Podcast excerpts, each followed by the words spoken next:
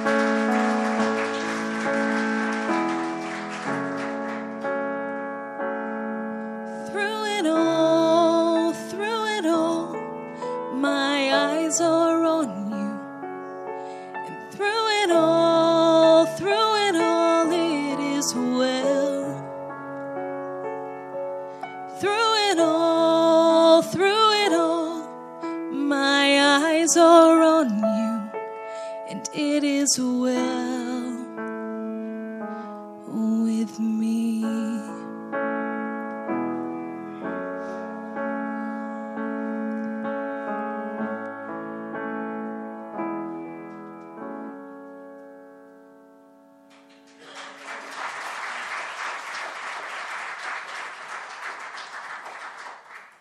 Amen, amen. I like the way you did that, Katie. Make them think the song's over and they'll have to clap twice that way.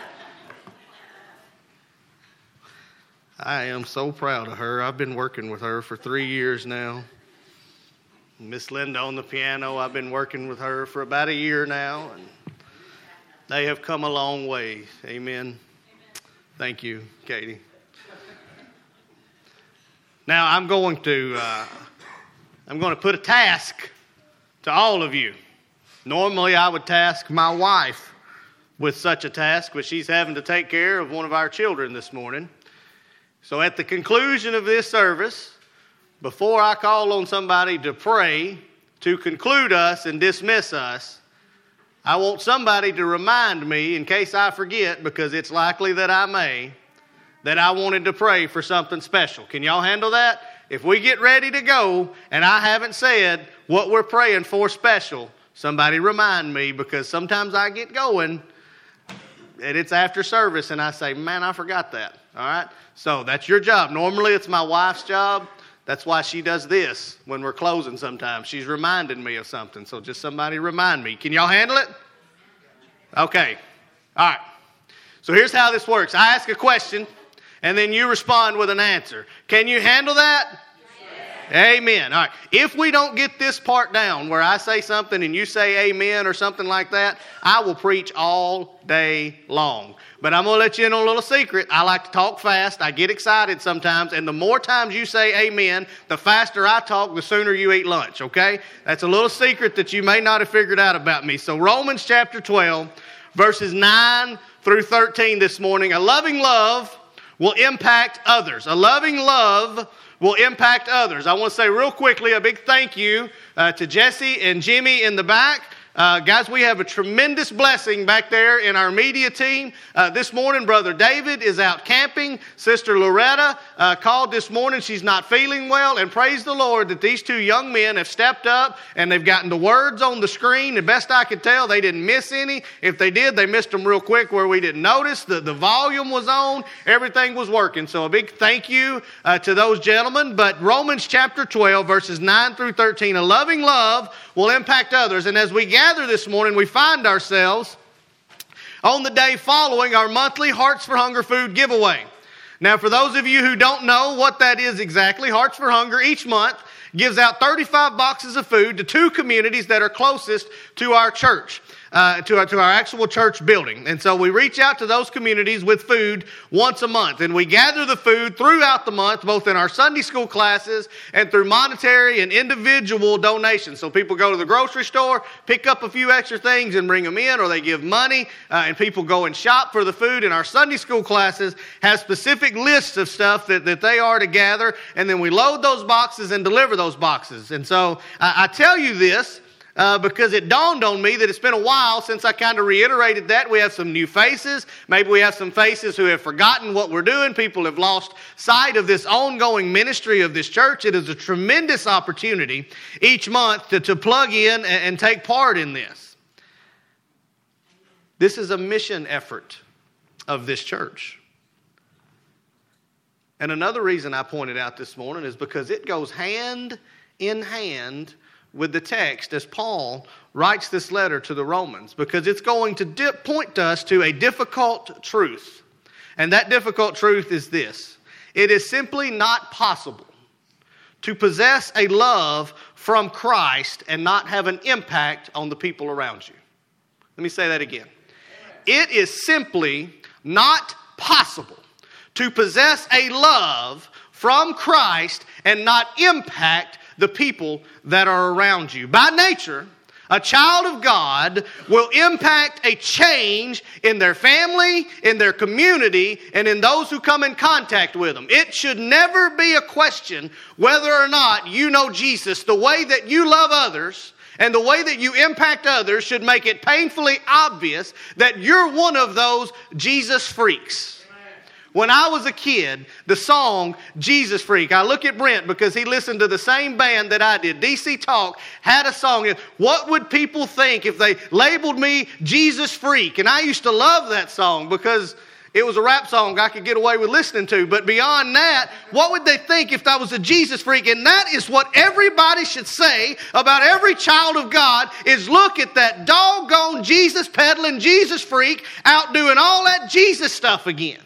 There should never be a doubt whose we are by the way that we impact others. Now, please stand if you're able in the house this morning for the reading of the holy words of our holy God from Romans chapter 12, beginning in verse 9. It says, Let love be without hypocrisy.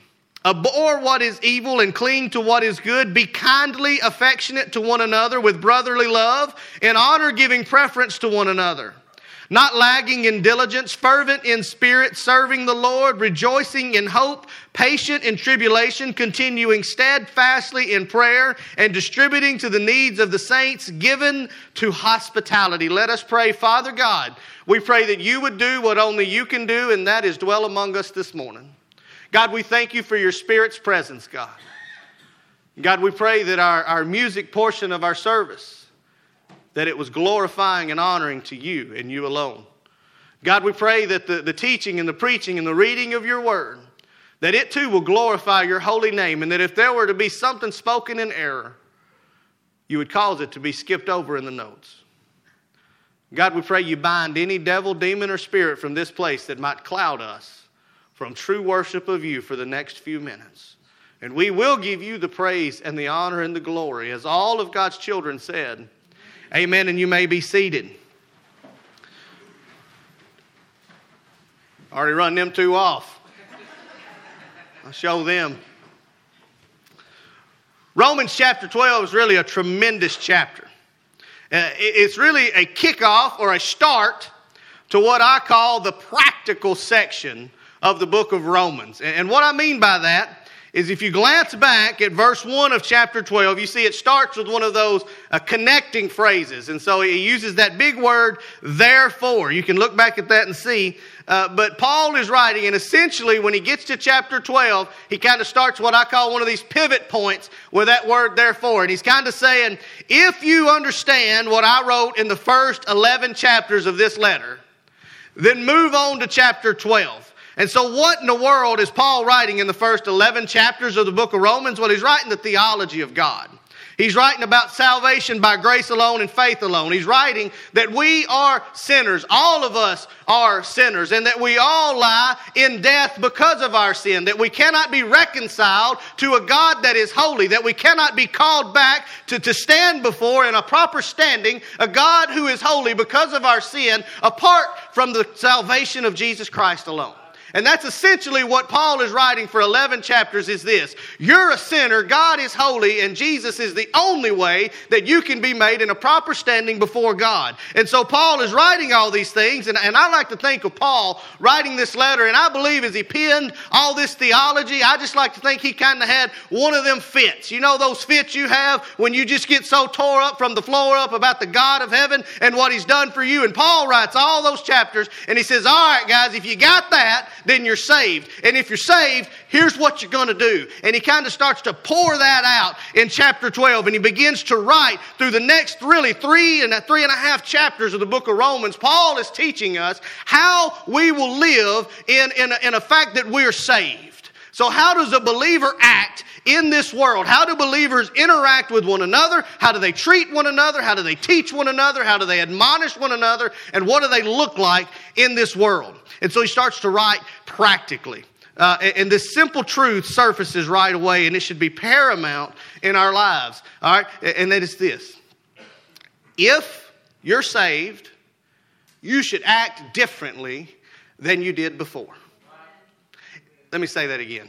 If you are saved, you should act differently than you did before. And that's what Paul is calling the attention to here. Listen, those people who know Jesus are going to act different than the people that don't know Jesus. We should be markedly different than the world. And so the first thing that we're going to look at is that we will be marked by love that comes from Christ, a love that only comes from Christ. Paul wrote all that about theology, and then in verse 9 he says that our love, it will be without hypocrisy. It will be a genuine love. It will be a real love. It'll not be a, a, a, false love. It'll not be a love that the world understands. It will be a real love. Now, a few weeks ago when we talked about hypocrisy, we said that, that it was essentially when, when people lived their lives to honor man instead of in the fear of God that that is what created a hypocrisy is when we looked to please man and to do what we thought man wanted to see instead of living in honor of god. It caused us to live a life of hypocrisy. And so how does a, a believer love in a way that honors god and is not full of hypocrisy is a true and real love. And he goes on to say by hating the evil and clinging to the good. So what in the world does that even mean? What does that phrase hating the evil and clinging to the, to the good mean? It literally means that you will reject what is evil, that you will detest the things that are evil, that you will not bind yourself to what is evil. And then that word of cling to what is good, I love that word. It literally means to glue yourself, to, to come into one with what is good. And so, how do we love without hypocrisy? We distance ourselves from the evil things and make ourselves one with the good things. Now, that's exciting because it's not just good things in terms of what we think looks good or what we think feels good or what makes us happy or what we want to be good. That word actually means what is intrinsically good or what is by its nature good. My friends, believers in the house, what makes something intrinsically good? Is Jesus, the Lord. The Lord's anointing is what makes something intrinsically good, not whether or not you like it, not whether or not you want it, not whether or not it feels good or makes you happy. It's whether or not it is of the Lord. That is what makes it good at its very nature. So we're going to be marked by love that is sincere, that's without false pretense, that will cause us to reject the things that are evil and cause us to join to the things that are good in their nature. And how in the world does one accomplish this? Is that a kind of love that we can muster up for ourselves, folks? Is that the kind of love that you can just decide one day, you know what, I'm going to start hating evil things, I'm going to start loving the good things? No, that's not something you can manufacture of yourself. Scripture tells you that you're a sinner, that you don't got nothing good inside of you apart from Jesus Christ. So there's no way you can suddenly start hating what is evil. Why? Because by your very nature, you're evil and it's not natural to hate yourself. You're not going to accomplish that in and of yourself. 1 John 4 says that in this love of God was made manifest among us that God sent his Son into the world that we might live through him. And in this love, not that we have loved God, but that he loved us and sent his Son to be a propitiation, a payment for our sins. And if God so loved us in this way, then we ought to love others. 1 John 4 also says, Beloved, let us love one another, for love is from God. And whoever loves has been born of God and knows God. And anyone who does not love does not know God, because God is love. Let me sum that up in Rocky Valley, uh, Wilson County, Tennessee terms, because I know some of you went to Watertown. If you know God, you know love. If you don't know God, you don't have the capacity to love. Now, I know that there's people in the world, maybe somebody's listening to this on the podcast, and they're going to say, Well, my brother was an atheist. I think he loved me. No, he didn't. He loved you in an earthly way, the only way he knew how. He had a feeling for you. But God is love. If he didn't know God, he didn't love. Because to know God is to know love. And not to know God, the scripture says, is not to know love. Ephesians 2 speaks of Christ's love in this way it says, God being rich in his mercy, because of the great love which he loved us, even when we were dead in our trespasses, made us alive with Christ. And by grace you have been saved. The love that is from Christ is not a love that we can manifest of ourselves. In fact, we don't even have the capacity to love apart from Christ. Scripture says if we know the Father, we will know the Son, and vice versa. To know one is to know the other. And this is why these verses, Think about where they're placed in the book of Romans because I'm going to go and tell you, I could stand up probably in an awful lot of places, be they secular or in the church house, and start talking about love and, and a loving God, and people would naturally want to incline their ears to hear a message about love because people are real quick to say, well, God is love, so you shouldn't hate my sin. They're real quick to cling on to that loving God thing, right? That's, that's what they turn around and say to the, to the believers in the house. They say, Well, I can't believe y'all act that way. If y'all worship a, a loving God, surely He wouldn't hate me and what I'm doing. So they want to stick to it. But, but, but Paul didn't write about love at the beginning in order to try to win people to Christ, did he? He didn't start out in chapter 1 of Romans and say, God is love, therefore you ought to be saved. No, no, no. He said, You ought to be saved before I talk about love because you don't know what love is until you've been saved. So, the love that we're marked by as a believer and what should steep through our lives and be shown in our lives is the love that only comes from Christ alone. And so, the first thing that we're going to look at is that we're going to be marked by love that comes from Christ.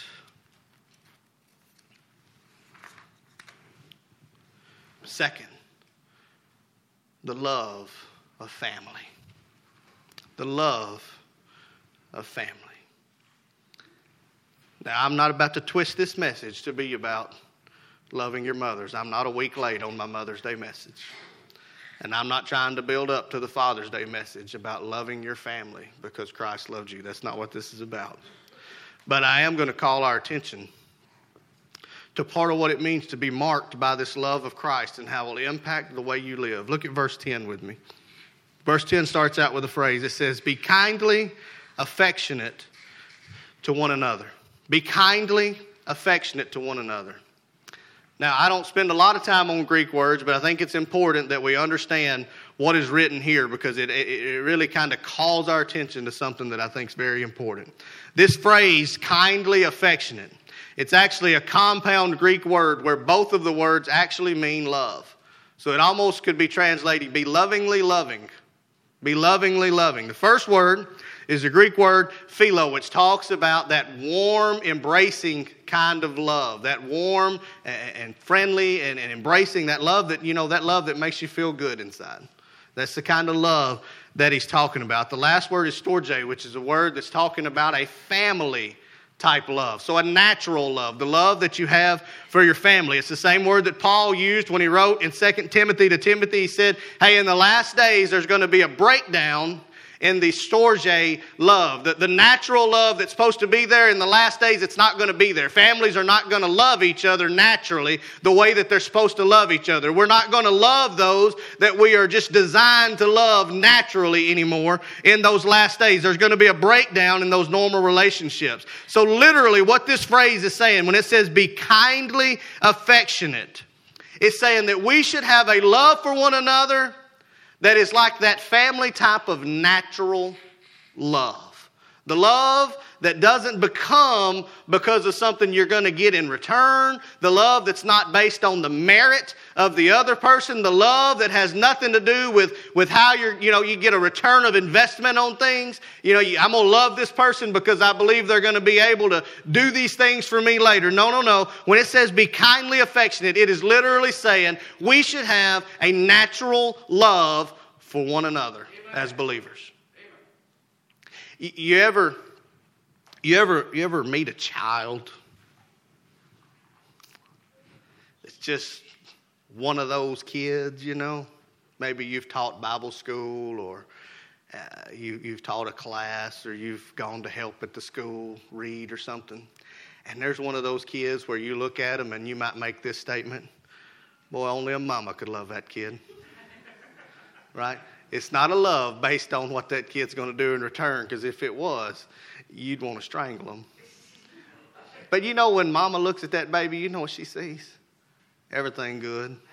She loves that baby, doesn't she? She's got a natural love. You know what the Word of God says that we ought to have with each other? Is a natural love for other believers. Ooh. Hurts, don't it? That's tough, ain't it? Well, Brother Jason, you see the way they act sometimes. I don't care how they act. Don't matter how they act. If they're a child of God, you ought to have a natural love for them. Why? Because they got the same daddy you got. You ought to have a natural love for one another in the house of the Lord. This phrase literally means we don't have the option to say it's based on what they do. What it literally means is we ought to be kindly, affection, lovingly loving, a warm, family style love for each other, and we ought to be marked by that love. I've seen this at times, church. Man, I've seen it play out at times. Come to the end of the service, and I'll say something like, Listen, church, we have a need within one of the families in the house this morning. And because of the situation and because of the privacy, I'm not going to tell you who this person is or what this need is, but we're going to take up a love offering to meet the need of somebody. And man, I've seen the love just pour out in that offering and the blessings just pour out on somebody. Why? You don't know who you're helping. You don't know what situation you're helping. You don't know if they deserve it or not. You just know they need it, and you're going to pour out the love to them in the best way that you know how by giving through this love offering. Man, I'm telling you what, I have seen that where I just shake my head when it's over and go, man, what a loving bunch of people to give this morning. But there's a last part to this love, though. It says, be kindly affectionate to one another. Have that family and, and warm, natural love. And honor and give preference to one another. Now, that's going to hurt a little bit. I'm going to be honest with you. The next few minutes aren't going to be all that fun. So, what does that mean? Honor and give preference to one another. Well, it means that we'll make the needs of somebody else more important than our own needs. That we'll make what somebody else needs take precedent over what our own needs are. Notice I didn't say that we won't have needs of our own. And once we're done meeting all of our own needs, then we'll look to meet the needs of the other. No, no, no. I said while you still have needs of your own, you'll look to meet the needs of others. That that's the kind of love that you'll show. We will honor them, we'll esteem them, we'll place them up and give them preference. See to them before you see to yourself. Paul writes in Philippians 2 that we'll do nothing with a selfish ambition, but esteem others first and look to the interest of others. And this is our reasonable sacrifice. As Paul introduces chapter 12 in that way, before he gets into practical living, he says, Your bodies will be presented to God as a living sacrifice. This is your reasonable service to God. And he goes on to list these things, and he said, It is reasonable for a believer who has been loved by Christ to turn around and love others and see the needs of others as more important than our own, esteem them as more important than ourselves. Now, I don't normally try to point too many fingers from the pulpit, but if I'm being completely honest, we just don't flat do a good job with this one sometimes. Not, not just Rocky Valley, that's not what I'm saying. But America, but Christians, as the global church in general, but quite frankly, us at Rocky Valley too. Sometimes we don't do a good job as people of seeing the needs of others and recognizing them more than we recognize our own needs. We're really, really quick to point out just how busy we are or how much we have going on. We have got a very quick excuse for why we can't go and help somebody or do something when a need comes up. And I, I listen, I am the chief of sinners here. I'm not pointing out anybody else's flaws but my own.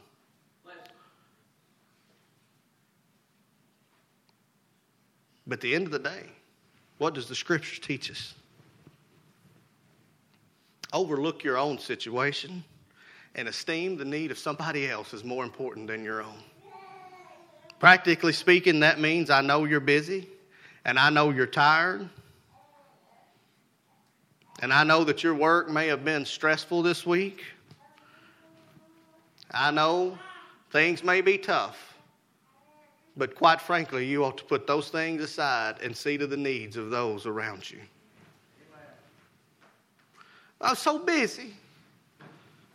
Kids, kids played ball three nights this week and had practice the other two nights. We had church on Wednesday, we had church on Sunday morning, we had church on Sunday night. We had to eat out three times because I didn't have time to cook supper because we was running to the ball field. The garden needs weeding. I don't water them plants, they're going to die. I'm just so busy. I don't know that I have the time. Guess what? I can promise you this. This is my solemn promise. I know this. I've lived it. I've seen it. If I were to stand at the back door and ask every person on their way out whether they had a busy week coming up this week, there's not one person that would say, you know what, I really don't got nothing. Nobody looks at their lives and says, Man, I just ain't got nothing going on. Yeah, brother, I got time to do whatever in the world it is that you want done, Brother Jason. Yeah, let's go do it. So, quite frankly, I don't care how busy you are, and I don't care how busy I are. What I care about is the Word of God says I should esteem the needs of others as more important than myself. That means even when my schedule is full, other people's needs still come first if I'm going to be marked by a love of Christ. Work was tough this week. Paul said the Christian life is tough. How many of you have been shipwrecked and beaten and imprisoned? How many of you were stoned and left for dead? If you wasn't, Paul said, hush up and get up and go and serve the Lord because I was left for dead. I've been stoned. I've been in prison. I've been shipwrecked. And when I got there, I just kept serving the Lord and just kept preaching. So I don't care if your boss came down on you hard this week. I don't care if you worked 10 extra hours. And I don't care if your best pig got sick and you had to go to the veterinarian. What I care about is that if you see someone in need and you know that there is a need among you, we ought to be marked by a love that says, Let me pick you up, brother. Let me worry about you. And you know what the good news about that is? It's kind of a cyclical thing or a cyclical thing. I don't know the right way to say that. It's kind of a circle. If we all start living that way, if we were to all grab hold of that truth and start living and loving that way as believers, as a community of believers in the local fellowship, guess what? When you had a tough week, there's going to be somebody there to pick you up because you're picking somebody else up who's picking somebody else up, and ain't nobody sitting there with nobody picking them up. The problem is we only about half grab hold of it. And then we feel like somebody's not holding our end up, and then we decide we're not going to hold somebody else's end up. But God says to be marked by love of Christ, be marked by esteeming the needs of others more important than ourselves.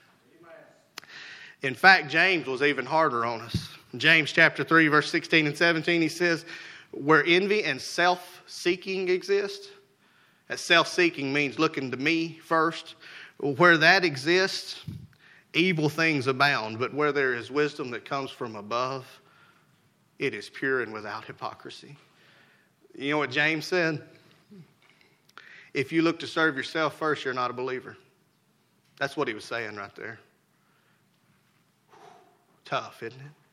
He says, if you are a believer, your natural inclination will be to impact others first. Amen. You will look to affect others. So we have this love that is from Christ, and it is a family type love, but it's also marked by a service. And we're going to see a few characteristics of love here in the last few verses. And the first thing we see is that it is not lagging in diligence. Right? This love, it's, it's not lagging in diligence. You know what that means? That means it's in a hurry. It's not waiting. It's not sitting back. It's not looking for somebody else to do it first. It's I am going to be diligent and I'm going to be about this work that God has put me to. In other words, I'm going to serve the Lord by serving each other because I don't know how much longer I'm going to be here, quite frankly.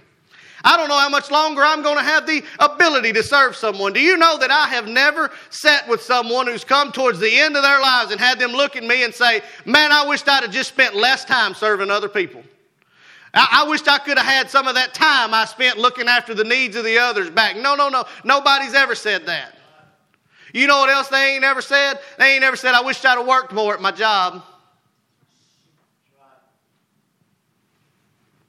We don't know, quite frankly, how much longer we got here. All our clocks may be up in just a moment. The Lord may come back before we finish this sermon. But what we do know is we have now. And we ought to be diligently looking to serve the Lord by serving each other and spreading this love of Christ everywhere we go. While we have an opportunity, we ought to be hasty in our service. We ought to be rejoicing in hope with one another. I'm going to go quickly through these last few for the interest of time. We ought to be rejoicing in hope. Looking to each other, saying, listen, this situation is not hopeless. No matter what it looks like from an earthly standpoint, no matter what it feels like, no matter what you think, this situation is not hopeless. We ought to have patience in a tribulation.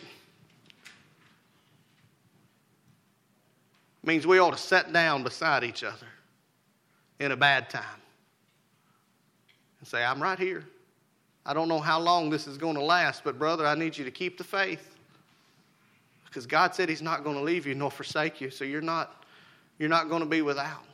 God said He's going to sustain you through it all, and I'm going to be right here with you through it all. Patience in a tribulation. Be an encouraging word to someone. Look at this next one. Steadfastly in prayer. Quite frankly, to love somebody is to pray for somebody. Is that a difficult task? No. Shouldn't be. Not if you'll do it. Not if you'll discipline yourself to make prayer part of your lives. Prayer for others you know, I, am going to confess something to you. A few years ago, it's been five or six years ago now, I became so convicted by my prayer life that I made a pledge. And I had to make a pledge. Now, some of you may laugh at this. I had to make a pledge that I was going to spend time praying for somebody besides me and my family every day. Because I looked at my prayer life and I found out that I did a good job of praying for mama and daddy and my wife and my kids and me. But I didn't do a very good job of praying for other people. And I said, I'm going to make a commitment to pray for somebody else every day. And did you know that there were days at the beginning where I had to look for somebody to pray for? But did you know that by now it ain't no trouble for me to figure out who to pray for? It's a, it's a habit. It's a discipline to say, I'm going to pray for somebody. And you know what's good about that? Is if we start doing this as a group of believers where we're willing to serve one another and love one another by praying for one another, it just becomes the natural inclination to pick up the phone and say, Hey, can you pray for me? Can I pray for you? What's going on in your life? We ought to be continuing steadfastly in prayer for one another. You know what else? I'm going to tell you something else. Sometimes when I'm going through things in my life, I don't really feel like picking up the phone and calling you and saying, Will you pray for me? But you know what you could still do if you wanted to? You go and pray for me anyway. Sometimes we don't feel like picking up the phone and saying, I need you to pray for me, but you know what? You ought to be praying for one another anyway. That ought to be the natural inclination of a body of believers, is that we would just pray for one another. We ought not have to tell each other to pray for one another. We ought to just be praying for one another. Why? Because God has knit us together in this place for a purpose that we would pick each other up. And the most natural thing I can do to pick up Brother Mike is to pray for him whether he asks me to or not. And the best thing that Brother Ray can do for me is to pray for me whether I asked him to or not. Let me make a formal request. I want you all to pray for me every day. And I'll make a formal promise that I'll pray for all of you every day. Now, can we just do that with each other? That's what this is talking about. That's weird, Brother Jason. That's different. Never heard that talked about before. Guess what? Jesus was different and he shook the world up. His disciples were different and they changed the world. What if we acted different inside the church house and began to just pray for one another before we were asked to? I would be venturing to guess we wouldn't have to concern ourselves with whether we had the money to pay the light bill. We'd have to figure out how to house everybody and how many services we had to have because people would want to be a part of that church that prays for each other because God would pour out the blessings like you wouldn't believe. And God's people would be closer to Him than you would believe. Distributing to the needs and giving to hospitality, we should take care of each other. We should serve each other. And we should love each other. Not because of what we can get out of them, but simply because of who they belong to. Do you notice something about these marks of love? Every one of them have nothing to do with a pretty feeling. And they ain't none of them that you do all by yourself. They're all things that you do when you're serving other people. Where do we find other believers to do those things with? Inside the local fellowship. inside the church. It's where we can most accurately live out our faith is when we're involved in the local church. And you know something else about this love of Christ? It's going to impact the people around you. You start living out a love in this way, and it is going to change the people that you come in contact with. It's not self seeking, it's not self absorbed, but it is outwardly serving others. So, how do we do that? Only through the love of Christ. Only through Christ. It's not natural to do that. What's natural is to look out for number one what makes me happy, what makes me feel good. But suddenly, when Christ comes into a life, that focus starts to become outward. How can I share this love with somebody else? So, this morning, how do we respond to this message? Well, some of you here have quite frankly been too busy, too lazy, too tired, or too blind to realize that people around you needed serving. Come lay that at the feet of Jesus this morning. Say, God, give me a servant's heart. Give me a servant's will. Give me a servant's desire, and give me your eyes that I might see those around me in need. Some of you need to come this morning and make a covenant to pray for your church family this morning. Quite frankly, you haven't been doing a good job of that. That's okay. That's okay. Most of the rest of us haven't either. Need to make a covenant together that we're going to pray for one another. And quite frankly, somebody here needs to understand that they can't do any of these things until they accept Jesus Christ as their Lord and Savior. You can't love like Christ until you know Christ. Matter of fact, you can't love at all until you know Christ.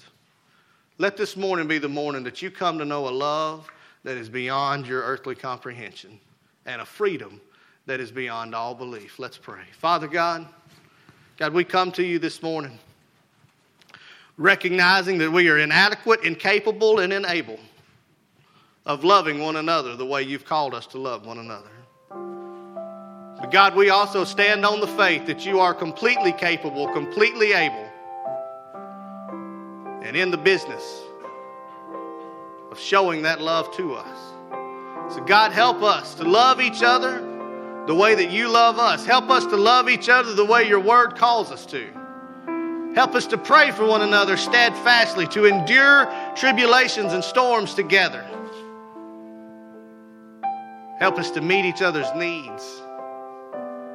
Help us, God, to be the church that you created. And God, if there's someone here said, I've never known this love.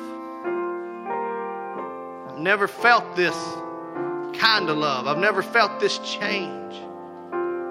God, would you give them the courage to come and confess your holy name? to confess you as Lord, accept you as Savior, and to be embraced in the arms of Christ this morning. God, we love you, we praise you, and we will give you the honor and the glory for all you do. It is in your name we pray, Jesus. Thanks again for joining in. We sincerely hope that this has blessed you in some way. If you have any further questions, feel free to give us a call or check us out on the web at www.rockyvalleybaptist.org. Thank you and have a blessed day.